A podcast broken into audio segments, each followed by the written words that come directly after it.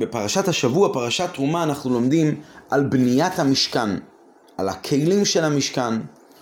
ואנחנו מגלים שכלי המשכן, או רוב המשכן, כל כולו היה עשוי למעשה מעצי שיטים, מעץ, וחלק מהכלים היו מצופים, מעל העץ היו מצופים באיזשהי סוג של מתכת כלשהי. יש כאלה שהיו מצופים מזהב, שזהב זה מתכת הכי יקרה, יש כאלה שהיו מצופים מנחושת, למשל המזבחות.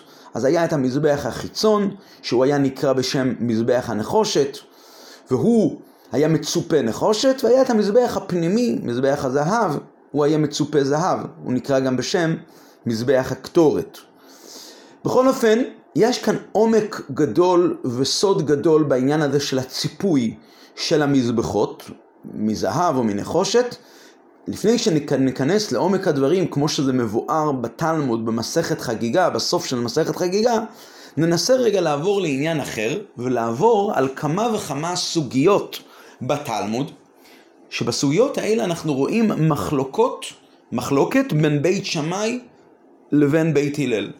ונגלה שיש למעשה איזושהי חוט השני שעובר בין כל המחלוקות האלה ומניע את המחלוקות האלה. מה גורם למחלוקת בסוגיה זו ובסוגיה זו ובסוגיה זו? יש כאן איזשהו יסוד כללי, מחלוקת יסודית בין בית שמאי לבין בית הלל, וזה משפיע על המהלך של הסוגיות, וזה מעניין יהיה לראות בכל מיני סוגיות שונות לגמרי, בעניינים שונים לגמרי, את אותה נקודה שבית שמאי אה, נוקטים ובאותה נקודה שבית הלל נוקטים. נקודת הדברים היא, מופיעה בשיחה של הרבי, לקוטי שיחות חלק ט"ז, שיחה ד' לפרשת תרומה. הנקודה היא כזו, לפי בית שמאי תמיד מסתכלים מדין תורה על העניינים כמו שהם נקבעים במבט הראשוני, במבט כמו שהוא נראה מיד. יש כאן, יש כלל שכתוב בגמרא, אין לדיין אלא מה שעיניו רואות. אז על דרך זה גם כאן. איך שהדבר נראה בהשקפה ראשונית, זה לפי שיטת בית שמאי קובע לעניין דין תורה. כלומר, הפסיקה תהיה בהתאם למבט הראשוני. ואילו לפי בית הלל, צריך להתחשב עם העניינים כמו שהם מתבררים עם הפרטים ועם האופנים, אפילו שהפרטים האלה לא כל כך ניכרים בהשקפה ראשונה, אבל לאחר ההתבוננות כן רואים את הדברים האלה, ולכן זה יכריע לפי שיטת בית הלל, זה יכריע בפסיקה, והפסיקה תהיה דווקא לפי ההתבוננות הפנימית הזו. נביא דוגמאות, ננסה להביא דוגמאות ליסוד של המחלוקת הזו בכל סדר וסדר מהתלמוד. נתחיל מסדר זרעים. סדר זרעים, יש את מסכת ברכות, שם אנחנו מוצאים מחלוקת בין בית שמאי לבין בית הלל בנוסח של הברכה שמברכים על האש במוצאי שבת. לפי בית שמאי, המשנה אומרת שם ככה, בית שמאי אומרים שברא מאור האש, ובית הלל אומרים בורא מאורי האש. לא מאור האש, אלא מאורי האש. אז הגמרא שמה מסבירה, זה מופיע במסכת ברכות, דף נ"ב עמוד ב', הגמרא אומרת ככה, בית שמאי סברי, חדה נהורה איכא בנורה. יש רק גוון אחד של אור באש. ולכן הנוסח של הברכה הוא מאור האש, מאור לשון יחיד. ואילו בית הלל סברי, טובה נהורי איכא בנורה. יש הרבה מאורות יש באור, יש שלהבת אדומה, יש שלהבת לבנה, ירקרוקת. ולכן לפי בית הלל צריך לומר בורא מאורי האש, ולא בורא מאור האש. ככה כתוב בגמרא שמה. עכשיו, זה ברור שבית שמאי ובית הלל לא חולקים במציאות, הרי במציאות אנחנו רואים שיש כמה גוונים של, של אור. אז איך בית שמאי אומרים חדה נהורה איכא בנורה, יש רק אה, גוון אחד. ההסבר בזה הוא כזה, בית שמאי סוברים, כמו שאמרנו, שבדיני תורה מה שנקבע הוא היסוד הכללי כמו שהוא נראה מיד ובכללות. ולפי שיטת בית הלל צריך לקבוע על פי העיון שמתברר על ידי ההתבוננות וכולי, ולהתחשב עם העניינים האלה כפי שהם מתבררים עם הפרטים שלהם והאופנים שלהם. עכשיו אנחנו נבין מצוין. הרי יש כלל הלכתי שאין מברכים על הנר עד שיאותו לאורו. ככה המשנה אומרת שם במסכת ברכות. זאת אומרת שהחיוב לברך הוא רק כשהוא יכול ליהנות ממש מהאור, או כשהוא נהנה מהאור בפועל. עכשיו ההנאה היא מיד כשהוא רואה את האור כמו שהוא בכללות. אז אומרים בית שמאי, אני עכשיו לא רואה פרטים של אור, אני רואה אור, ולכן אני מברך בברכה במוצאי שבת, ברוך אתה השם שברא מאור האש. אני מברך ברכה על בריאת כללות האש בצורה כללית. אבל בית הלל סוברים שמכיוון שאני מתבונן באש ואני רואה כמה מאורות, אני מס... והרי בפועל ההנאה שאני מקרב את הידיים אל הנר ואני נהנה מהאש, ממה אני נהנה? מכל גווני האור, לכן הברכה צריכה להיות בורא מאורי האש. ככה יוצא, יוצא ב, לפי ההסבר הזה. זאת אומרת, אנחנו מברכים לא בעת ההנאה, אנחנו לא מברכים על ההנאה, אנחנו מברכים על היכולת להנאה, והיכולת להנאה לפי שיטת בית הלל היא מכל גווני האור, ולכן אנחנו מברכים בורא מאורי האש ולא בורא מאור האש. נעבור עכשיו לסדר נשים. פה יש מחלוקת בין בית שמאי ובית הלל, זה מופיע במסכת כתובות. כיצד מרק דין לפני הכלה? בית שמאי אומרים, כלה כמות שהיא. כמו שרש"י מסביר, מסביר, לפי יופייה וחשיבותה, מקלסין אותה, כלומר משבחים אותה רק לפי יופייה וחשיבותה, כמות שהיא. ובית הלל אומרים, כלה נאה וחסודה. שאומרים על כל כלה וכלה, כלה נאה וחסודה. אמרו להם בית שמאי לבית הלל, הרי שהייתה חיגרת או סומה, אומרים לה כלה נאה וחסודה? והתורה אמרה מדבר שקר תרחק. אמרו להם בחזרה בית הלל לבית שמאי, לדבריכם, מי שלקח מקח רע מן השוק, ישבחנו בעיניו או יגננו בעיניו? כלומר, אדם שקנה כבר איזשהו דבר, הוא קנה איזשהו מקח, והמקח הזה הוא לא משהו. עכשיו אני צריך לשבח אותו בעיניו או לגנה, לגנות אותו, להגיד לו, אה, איזה מין דבר גרוע קנית? מה פתאום? הווי אומר, ישבחנו בעיניו. אז זה מה שבית הלל ענו לבית שמאי. זה מופיע בגמרא במסכת כתובות.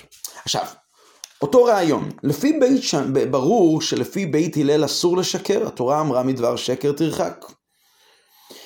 וזה גם ברור שלפי בית שמאי, מי שלקח מקח רע מן השוק, ברור שצריכים לשבח אותו בעיניו.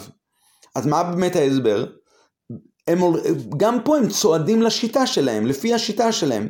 לפי שיטת בית שמאי, צריך להסתכל על כל דבר כפי שהוא נראה מיד, בהשקפה הכללית. מכיוון שבכלה הזו שהיא סומה או חיגרת, אז אין לה את המעלות של נאה וחסודה, אני לא יכול לראות את זה בצורה מיידית, אז לכן אי אפשר לקלס אותה ולומר לה כלה נאה וחסודה. ולכן כלה כמות שהיא. לתת לה את המעלות שלה כמו שהיא. לפי בית הלל, שלפי השיטה של בית הלל צריכים להתחשב עם הפרטים, ועם הפרטים האלה כפי שהם נראים אחרי התבוננות, אז פה יש כאן חתן, והחתן לקח לו מקח, הוא בחר את הכלה הזו. אז ברור שבעיניו של החתן הזה, אפילו שהיא סומה או חיגרת בעיניו של החתן היא נאה וחסודה. כמו שהגמרא אומרת, חן אישה על בעלה. ולכן ברור שלפי בית הלל זה לא שקר, אלא אחרי ההתבוננות בפרטיות אנחנו רואים שביחס לחתן הזה היא באמת קלה נאה וחסודה. אבל לפי שיטת בית שמאי שהראייה והגדר הכלליים הם אלה שקובעים, אז אי אפשר לומר על חיגרת וסומה קלה נאה וחסודה, הרי התורה אמרה מדבר שקר תרחק, ולכן אומרים בית שמאי קלה כמות שהיא. לפי זה אפשר גם להבין דבר מעניין. בסיום הסוגיה, הגמרא שמה במסכת כתובות אומרת את המילים האלה. מכאן אמרו חכמים, לעולם תהא דעתו של אדם מעורבת עם הבריות. מה זה קשור המשפט הזה?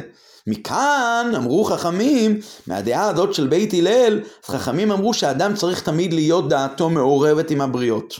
מה הכוונה? כי מהעניין הזה אנחנו מבינים שאותו רעיון הזה שבית הלל אומרים שעל כל כלה וכלה אפשר לומר כלה נאה וחסודה, מה אנחנו מבינים?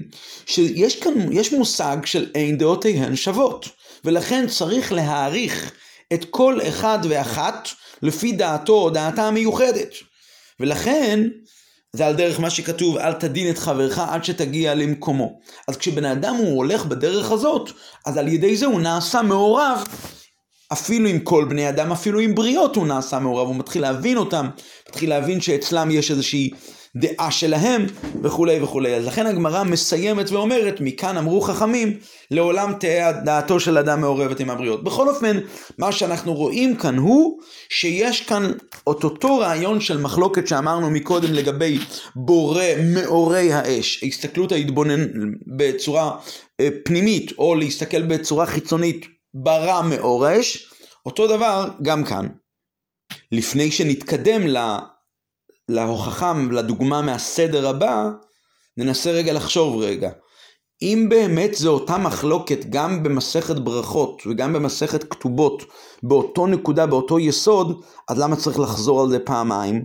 למה, התור, למה בית שמאי לא מספיק להם לגלות את הרעיון שלהם רק לגבי כלה נאה וחסודה, ואנחנו היינו יכולים להבין לבד לגבי נר? אז האמת היא שלא. אילו התורה הייתה מגלה את המחלוקת של בית שמאי ובית הלל רק בכלה, אז הייתי אומר שבנר גם בית שמאי מס, מס, מסכימים עם בית הלל, שבאמת בנר צריכים לומר בורא מאורי האש. למה? כי בכלה, במציאות אנחנו הרי רואים שיש מום גלוי, מדובר באישה שהיא חיגרת או סומה. רק שמה, לגבי דעתו של האיש שמקדש אותה, אז היא כלה נאה וחסודה. אז לכן בית שמאי חולקים על בית הלל. אבל בנר, לו יצויר שהיינו אומרים את המחלוקת רק לגבי כלה, אז היינו אומרים שלגבי נר, הרי במציאות יש כמה וכמה גוונים.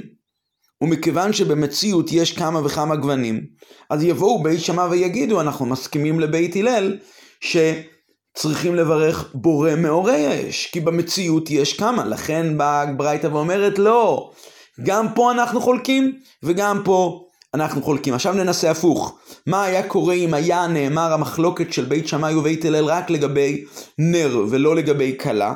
אז פה אנחנו היינו אומרים שבכלה בית הלל אולי יודו לבית שמאי ויגידו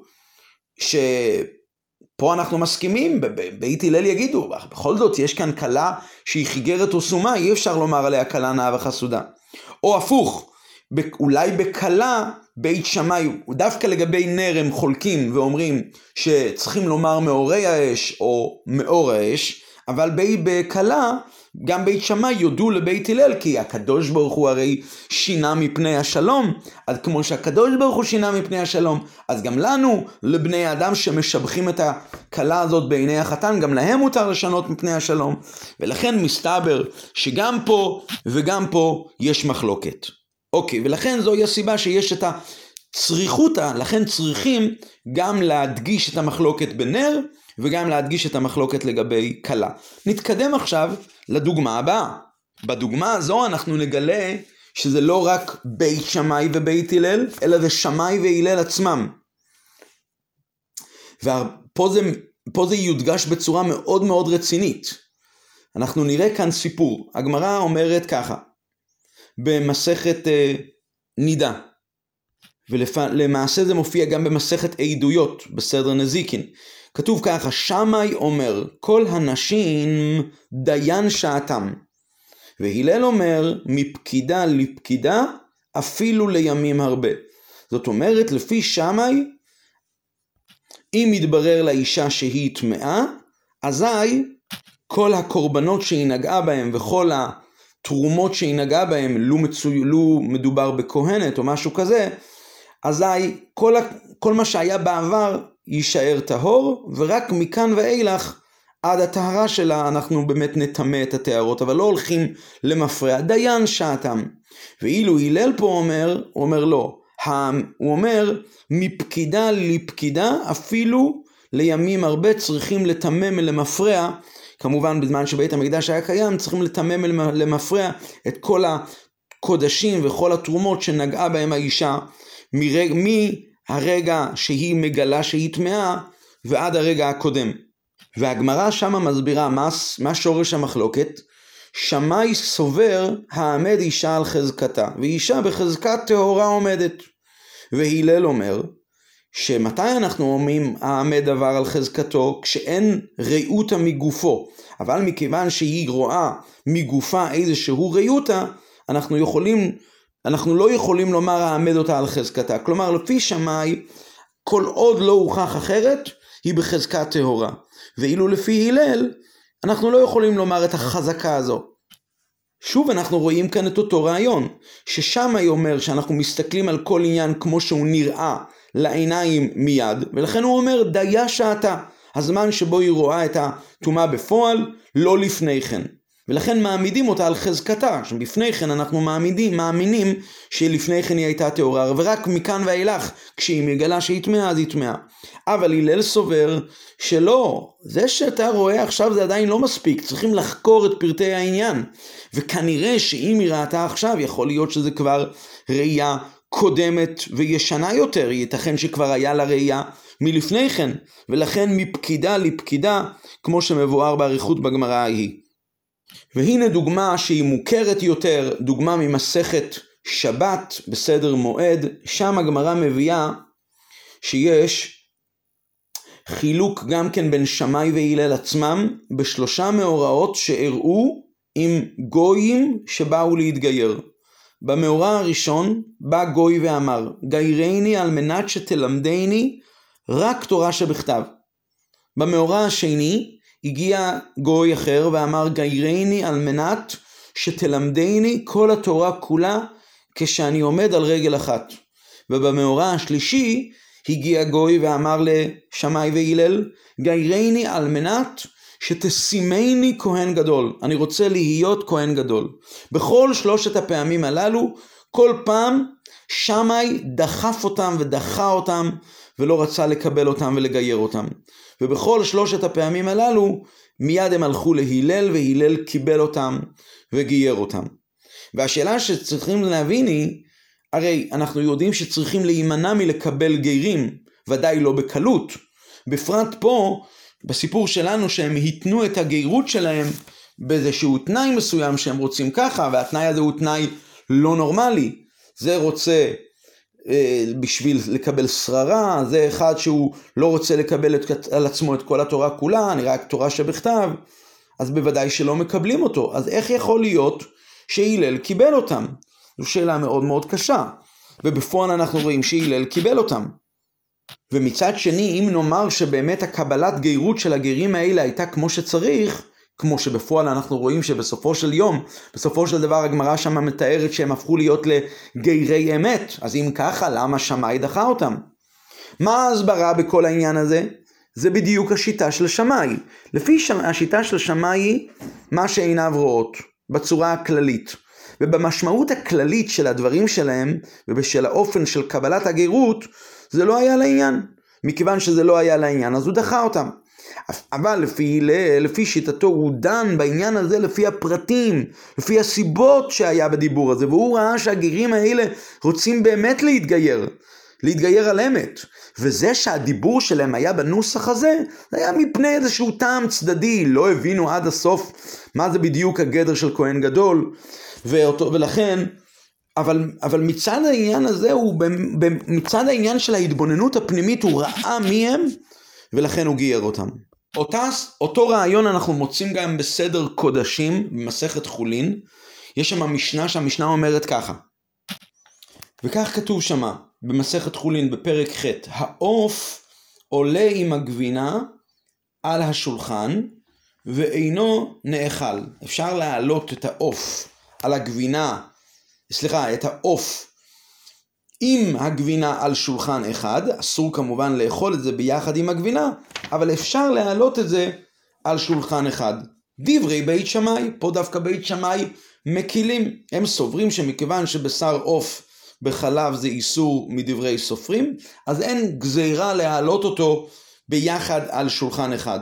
ובית הלל אומרים לא עולה ולא נאכל. לא רק שאסור להעלות אותו, לא רק, לא רק שאסור לאכול יחד, אלא כמובן גם אסור להעלות אותו על שולחן אחד. מה שורש הדברים? מה כאן המחלוקת בין בית שמאי לבין, לבין בית הלל? שוב אותה נקודה, לפי בית שמאי אנחנו רואים את העניין כמו שהוא בכללותו. אנחנו מעלים כרגע עוף וגבינה על שולחן אחד. מכיוון שכמו שהוא בפני עצמו, אז אין חשש של האיסור של להעלות עוף על גבינה, עוף עם גבינה על שולחן אחד. אבל לפי בית, בית הלל הם נכנסים לפרטים וצריכים להתבונן בפרטים. אז מה ההעלאה של השולחן, של שולחן כזה יכולה לגרום? היא יכולה לגרום, היא סיבה למסובב. ואם יתירו להעלות את שניהם יחד על השולחן, ייתכן שמכיוון שיצר לב האדם רע מנעוריו, סוף כל סוף הוא יבוא לאכול אותם ביחד. ולכן אומרים בית הלל שלא. וכעת דוגמה נוספת, זה יהיה מסדר טהרות, זה יהיה דווקא די דוגמה טובה לנושא שאחרי זה אנחנו נצטרך ל... להתדיין עליו, על הציפוי של המזבחות, אבל לפני בואו נראה את המשנה. זו משנה במסכת כלים, בפרק כ"ח, משנה ד', המשנה אומרת ככה, מטפחות ספרים בין מצוירות, בין שאינן מצוירות, טמאות. זאת אומרת, הם מטפחות שבהם כורכים ספרים, יש כאלה שמפרשים שהכוונה היא לספרי תורה. אז בין אם הן מצוירות ובין אם הן אינן מצוירות, לפי שיטת בית שמאי, הן יכולות לקבל טומאה. לפי דעתם של בית שמאי, המטפחות האלה הן משמשי אדם, מכיוון שבני אדם ממשמשים בהם, אז אנחנו, אנחנו פורסים אותם על הספרים בעת שאנחנו קוראים בהם, אז לכן בין אם הן מצוירות ובין אם הן לא מצוירות, אזי הן יהיו טמאות. ובית הלל אומרים מצוירות טהורות, מכיוון שכשהן מצוירות אז הן עשויות לנוי, אז הן לא עשויות בשביל תשמיש האדם, אבל כשאינן מצוירות הן טמאות, מכיוון שהן לא מצוירות אז הן נטו משמשי הבן אדם, משמשי הכלי, ולכן לפי בית הלל הם יהיו טמאות. אז עוד פעם, לפי בית שמאי, בין מצוירות ובין שאינן מצוירות טמאות, ולפי בית הלל, מצוירות טהורות, שאינן מצוירות הן טמאות. טמאות הכוונה היא הם מוכשרים לקבל טומאה. וגם כאן, מה שורש המחלוקת? לפי בי... מטפחות מצוירות, מכיוון שהן עשויות לנוי, אז הספרים, הם, הם כמובן הם עוטפים ספרים, אבל הן עשויות יותר לנוי של הספרים האלה, אז יש להם דין שזה לא דין של תיק, זה דין של חיפוי. זה לא תיק, תיק הוא תפקיד שלו לשמור, להגן על מה שנמצא בתוכו, ולכן תיק מקבל טומאה. אבל כאשר הוא בסך הכל חיפוי, הוא לא תיק, הוא רק מחפה, ליותר, לא לשימור הדבר המחופה, אלא רק יותר לנוי, אז מכיוון שכן, אז בית הלל סוברים שהן טהורות, אבל מטפחות שהן לא מצוירות, אז הן לא עשויות לנוי, אז הן טמאות. ובית שמאי הם סוברים? לא. כל ציפוי, כל חיפוי, טמא. מה ההבדל בין בית שמאי לבית הלל? בית שמאי סוברים, כמו שאמרנו מקודם, שמסתכלים על העניין לפי הגדר הכללי שלו. מה הגדר הכללי שלו? מטפחת. לא נכנסים לפרטים שהפרטים האלה הם מוסיפים על הכלל. ולכן מה שעיניו של הדיין, מה שעיניו של החכם רואות הוא ששני מיני המטפחות, גם המצוירות וגם שאינן מצוירות, הן משמשות כמו כלי, כמו כיסוי ושמירה על הכלים. ולכן לפי שיטת בית שמאי הן טמאות. אבל לפי בית הלל הרי מתחשבים עם פרטי העניין, ובעניין שלנו הפרטים הם מראים שהמטרה והתכלית של השימוש של כל מין ומין בפני עצמו הוא שונה. אז המטפחות המצוירות, שאני מתבונן לעומק, המטרה שלהם הוא לנוי של הכלים. ממילא אין להם כל כך את הדין של כלי, ממילא הם יותר בטלות אל הכלי, אבל אין להם דין של כלי, הם יותר סוג של בטלות אל הספר. ולכן הן תהיו טהורות. אבל המטפחות שהן לא מצוירות, פה בית הלל אומרים, מכיוון שהתכלית שלהם הוא לא להוסיף שום נוי בכלים, אלא רק כמו תיק שמגן ושומר על הכלי, פה הם יהיו טמאות. ממילא מובן שבית, ממילא אנחנו מבינים שזה בעצם שורש המחלוקת בבית שמאי ובית הלל גם כאן בסדר טהרות. ועכשיו אנחנו יכולים לחזור ולהבין קצת על הסוגיה של מסכת חגיגה, סוף מסכת חגיגה, שם מדובר על המזבחות. עליהם אנחנו לומדים בפרשת השבוע. מה בעצם אנחנו לומדים שם במסכת חגיגה? כתוב שם שכל הכלים שהיו במקדש הם היו טעונים טבילה. אחרי חג הפסח, חג השבועות וחג הסוכות, אחרי הרגלים, היו צריכים להטביל את הכלים במקדש בגלל הטומאה של כל מיני אנשים שהיו נוגעים בהם בשעת הרגל. חוץ, אומרת המשנה, ממזבח הזהב וממזבח הנחושת. ולמה? מה הנימוק? למה מזבח הזהב ומזבח הנחושת לא צריכים להטביל אותם? אומרת המשנה, מפני שהן כקרקע, דברי רבי אליעזר. חכמים אומרים, מפני שהם מצופים. זאת אומרת, לפי רבי אליעזר, הסיבה למה הם לא צריכים לטבילה, המזבחות, בגלל שהתורה קראה למזבחות האלה קרקע. התורה אמרה, מזבח אדמה תעשה לי וזבחת עליו, זה לגבי המזבח החיצון, מזבח הנחושת. מזבח הזהב יש היקש למזבח הנחושת, שזה אותו דבר, כתוב בספר במדבר, המנורה והמזבחות. אז הגמרא אומרת, מזה שהתורה כותבת המזבחות, בחד אמחת במילה אחת, זאת אומרת שהמזבחות הוקשו זה לזה, ולכן לפי שיטת רבי אליעזר, מכיוון שהם כקרקע, קרקע לא מקבל טומאה. וחכמים אומרים, מפני שהם מצופים. עכשיו, השיטה של חכמים היא לא כל כך ברורה. מה אומרים חכמים? מפני שהם מצופים.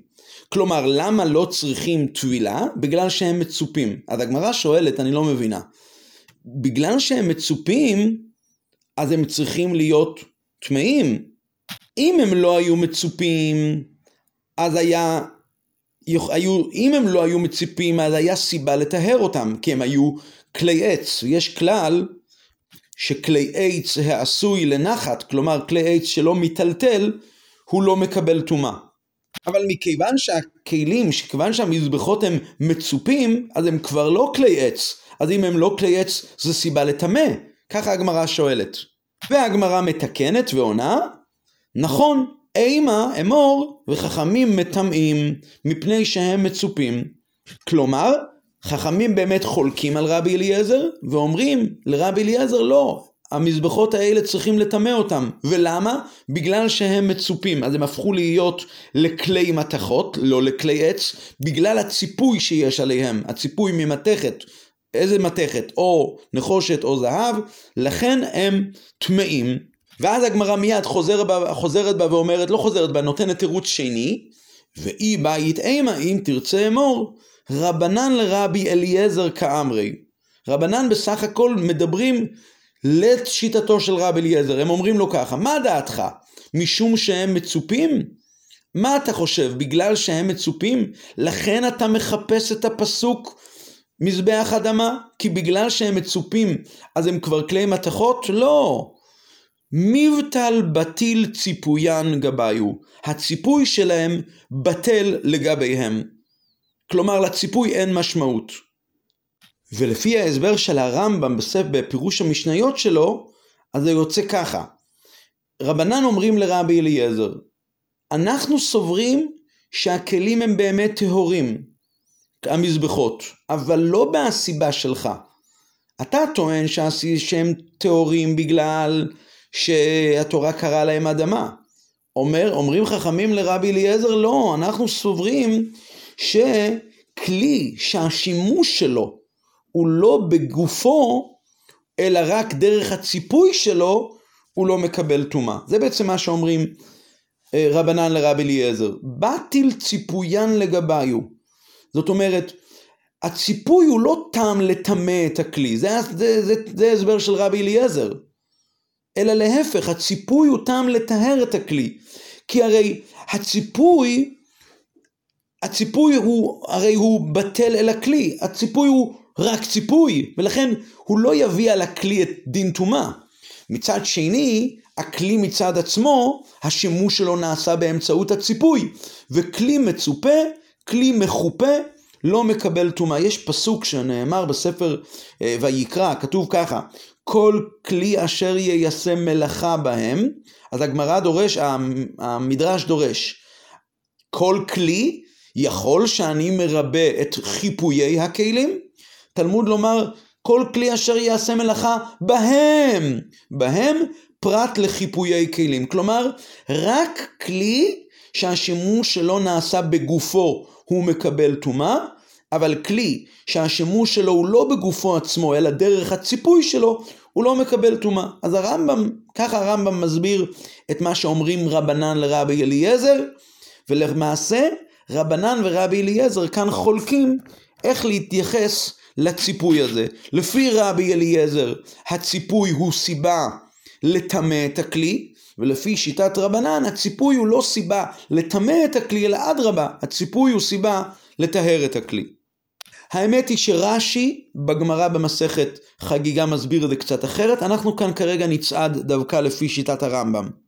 ואחרי כל מה שאמרנו, עכשיו אנחנו נבין מצוין את המחלוקת בין בין רבי אליעזר וחכמים. ידוע שרבי אליעזר הוא היה תלמיד של בית שמאי. אז למעשה, לפי ההסבר הזה של הרמב"ם, רבי אליעזר וחכמים חולקים בשיטות של בית שמאי, במחלוקות של בית שמאי ובית הלל, באותן מחלוקות שדיברנו מקודם. לכן ככה, לפי רבי אליעזר הוא סובר הציפוי עקרונית מטמא. למה? כי מה העניין הכללי של המזבח? העניין של הכללי של המזבח הוא אה, כמו השם שלו. וגם איך השם שלו? מזבח הנחושת. מזבח הזהב. אז לכן מזבח הנחושת ומזבח הזהב הם מקבלים טומאה. זה שהפרטים של המזבח הם נחושת והזהב הם רק ציפוי, זה שזה רק ציפוי זה לא משנה. כרגע זה מזבח הנחושת, זה מזבח הזהב. אז זה למעשה משהו מתכתי, משהו מתכתי מקבל טומאה. זה לא עץ, אלא בגלל ש... מה למה... מה... רק שמכיוון שהתורה בפועל כתבה את הביטוי קרקע, מזבח אדמה תעשה לי, אז התורה נותנת לזה דין של קרקע ולבפועל זה לא מקבל טומאה, אבל עקרונית לולי הלימוד הזה, מה היה הדין? הדין הוא לפיך ברבי אליעזר, הציפוי מטמא. אבל חכמים סוברים שגם בלי הלימוד הזה של הקרקע, המזבחות לא מקבלים טומאה. למה? כי חכמים הם בשיטת בית הלל, שאף על פי שבכללות המזבח, גם מזבח הנחושת וגם מזבח הזהב הוא כלי של מתכת, ולכן הוא נקרא ככה, אבל בפרטים זה רק הציפוי, המתכת הוא רק הציפוי שלו. הציפוי, איזה ציפוי שיהיה, הן מזהב והן מנחושת, הוא בסך הכל טפל ובטל אל הכלי, ולכן גם הכלי הוא לא מקבל טומאה בגלל הציפוי. וזה לפי שיטת חכמים מכריע את הכלל. ולכן לא צריכים כל מיני לימודים מיוחדים מפסוקים מיוחדים שהמזבחות לא טמאים, ולכן לאחר הרגל אין צורך להטביל את המזבחות האלה, כי המזבחות האלה הם לא, הם לא וזה הכוונה, הם לא מטמאים, הם לא טמאים. ולכן, וזה הכוונה שרחמים אומרים, מפני שהם מצופים. בגלל שהם מצופים, זה סיבה לטהר אותם ולא לטמא אותם. ואם כבר למדנו על מחלוקת של בית שמאי ובית הלל בסוף מסכת חגיגה, אז ננסה למצוא גם מחלוקת במשנה הראשונה של מסכת חגיגה. יש כלל כזה שכשעושים סיום למסכת מסוימת, אז מוצאים קשר בין ההתחלה לבין הסוף, בין הסוף לבין ההתחלה. כנראה שיש כאן איזושהי נקודה שהיא משותפת גם למשנה הראשונה של מסכת חגיגה. מהי המשנה הראשונה? למעשה יש כאלה שאומרים שזה משנה ב', אבל בהתחלה של מסכת חגיגה כתוב ככה, בית שמאי אומרים הראייה שתי כסף והחגיגה מעה כסף ובית הלל אומרים הראייה מעה כסף והחגיגה שתי כסף. הפירוש הפשוט הוא שיהודי שבא לבוא לבית המקדש אז הוא צריך בעת העלייה לרגל אז הוא צריך להביא קורבן עולה וגם קורבן חגיגה, שזה למעשה שלמים.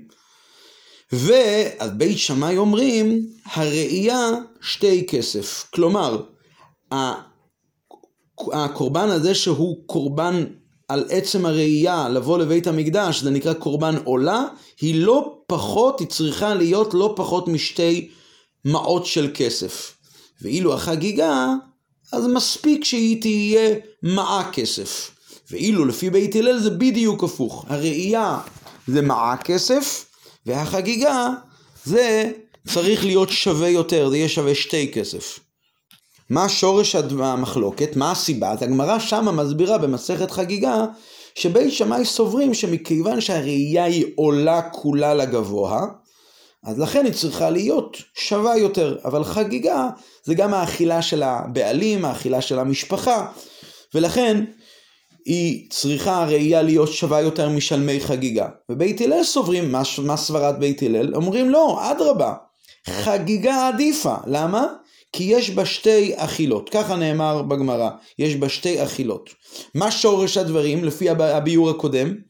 כשמסתכלים על עניין הקורבנות כמו שהוא בכללותו, אז בעצם קורבן שכולו לגבוה, כולו להשם, עולה, צריך להיות שווה יותר מקורבן, מקורבן שרק חלק ממנו עולה להשם, רק חלקים מסוימים מהקורבן, ההימורים עולים לקורבן, והשאר נאכל על ידי הבעלים, אז זה שיטת בית שמאי.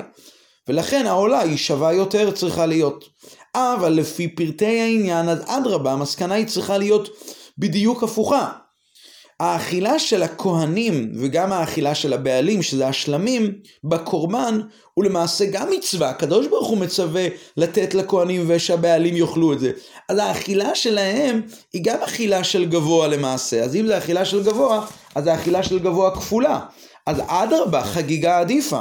זוהי השיטה של בית הלל, מכיוון שיש כאן שתי אכילות לגבוה, גם כהנים וגם הבעלים והכל זה נעשה מכוח מצווה של התורה, לכן החגיגה צריכה להיות שווה יותר מעולת ראייה. לפי הרעיון הזה אפשר להבין עוד משנה במסכת חגיגה. המשנה שם מדברת על, על העלייה לרגל. איזה הוא קטן? כל שאינו יכול לרכוב על כתפיו של אביו ולעלות מירושלים להר הבית. כלומר, לפי ההלכה, כאשר אנחנו, אנחנו יודעים שהי, שהילד לא יכול לעלות למקדש, אז אין צורך להעלות אותו, למרות שהתורה אמרה יראה כל זכורך, ובכל זאת, אומר, אומרים בית שמאי, זה בתנאי שהוא לא יכול לרכוב על כתפיו של אביו. אם הוא כן יכול לרכוב על כתפיו של אביו, צריכים להעלות אותו לירושלים, להר הבית, בזמן העלייה לרגל. זה בית שמאי. כלומר, בית שמאי מחמירים.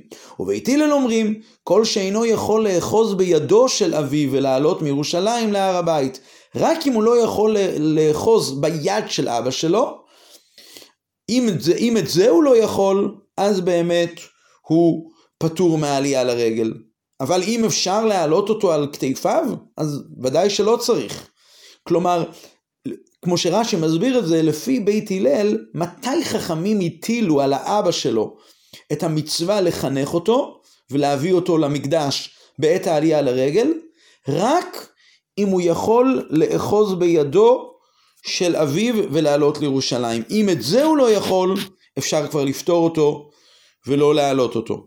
בכלל, זה לא חיוב מהתורה, אבל זה חיוב של חינוך. מה בעצם שורש המחלוקת כאן בין בין אה, בית שמאי לבית הלל, אותו רעיון. הנקודה היא כזו, מדובר כאן באבא שמחויב לחנך את הילד במצוות, והוא למעשה צריך לחנך אותו במצווה של עלייה לרגל, להביא אותו לעזרה.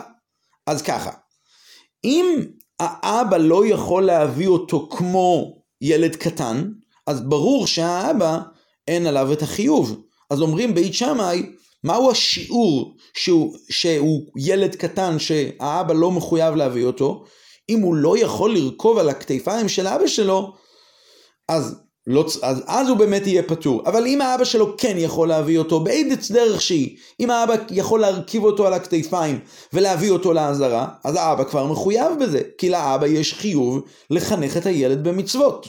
זו שיטת בית שמאי. אבל לפי בית הלל אנחנו הרי מתבוננים בפרטים של הדבר.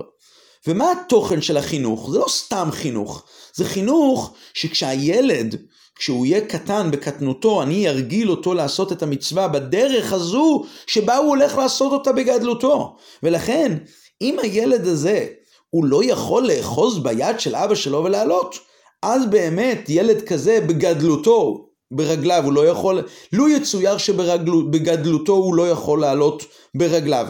אז, אז יפטרו אותו, אז גם ילד כזה יהיה פטור. מהטעם של, אה, מהטעם הזה של פטור, של חינוך. פטור של חינוך של ילד קטן. אבל אם הילד הזה, אומרים בית הלל, יכול להלך ברגליו, אז באמת האבא מחויב. למה אז האבא מחויב? כי זה הדרך שבה הילד הזה יצטרך לעשות את המצווה הזו בעת שהוא יגדל.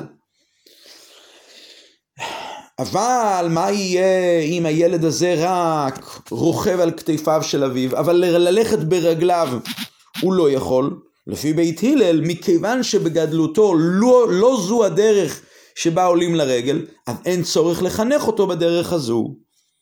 לפי הרעיון הזה עכשיו נבין עוד כמה אמירות של הגמרא בסוף מסכת חגיגה שנאמרו ממש בהמשך לסיפור של המחלוקת בין רבנן ורבי אליעזר האם הציפוי הוא סיבה וגורם לטומאה של המזבח או להפך שהציפוי הוא סיבה וגורם לטהרה של המזבח. מיד אחרי הסוגיה הזו הגמרא מביאה כמה אמירות של אגדתא והגמרא אומרת ככה פתח, אמר רבי אבאו, אמר רבי אלעזר, תלמידי חכמים, אין הוא של גהנום שולטת בהם. קל וחומר מסלמנדרה.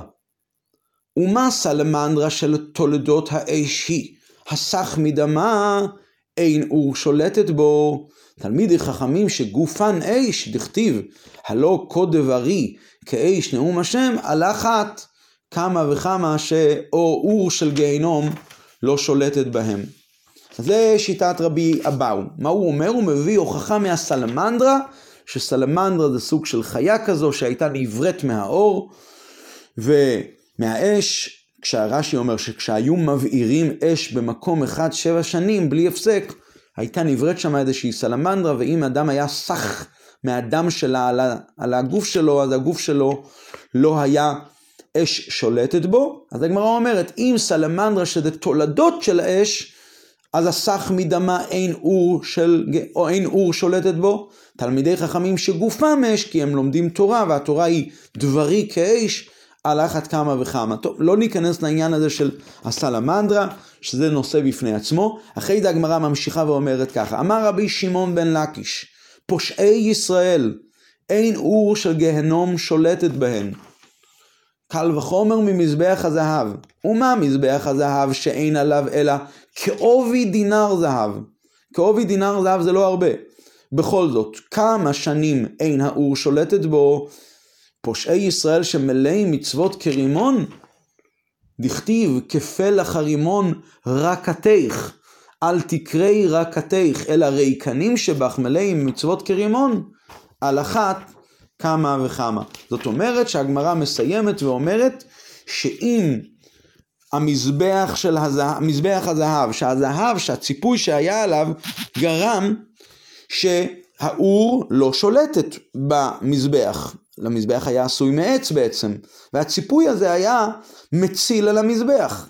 אז על אחת כמה וכמה שכאשר מדובר על פושעי ישראל שהם מלאים מצוות, כמו רימון, בוודאי ובוודאי שאין אור של גיהינום שולטת בהם. ככה נאמר בגמרא בסיום. עכשיו ננסה להבין את השייכות והקשר בין האמירות האלה למה שאמרנו מקודם על הציפוי של המזבח. מה בעצם כל הרעיון כאן של המזבח? מה באמת התכלית של כל בניית המשכן? התכלית היא, ועשו לי מקדש ושכנתי בתוכם, שתהיה השראת השכינה בתוך עם ישראל, בתוכם, במשכן ובמקדש. אחת מהעבודות העיקריות של, המשכ... של המשכן והמקדש הייתה עבודת הקורבנות. כמו שהרמב"ם כותב שהתכלית של מצוות בניית המקדש היא שזה יהיה בית מוכן להקריב קורבנות.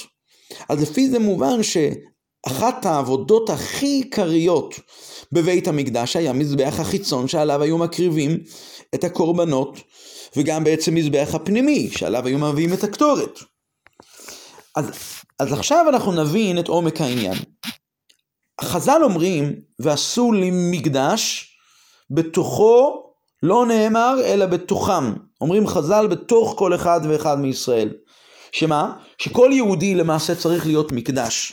אז כל יהודי צריך למעשה לפעול על ידי העבודה שלו, עבודת השם שלו, שהשכינה תשרה כביכול במקדש שבתוכו. עכשיו אנחנו נבין מאוד טוב את הקשר והשייכות של כל המשפטים האלה שנאמרו בסוף הגמרא. הגמרא והמשנה עסקה בין דיני המזבחות. ודנה בהם, האם, הציפ... מה הדין של הציפוי שלהם.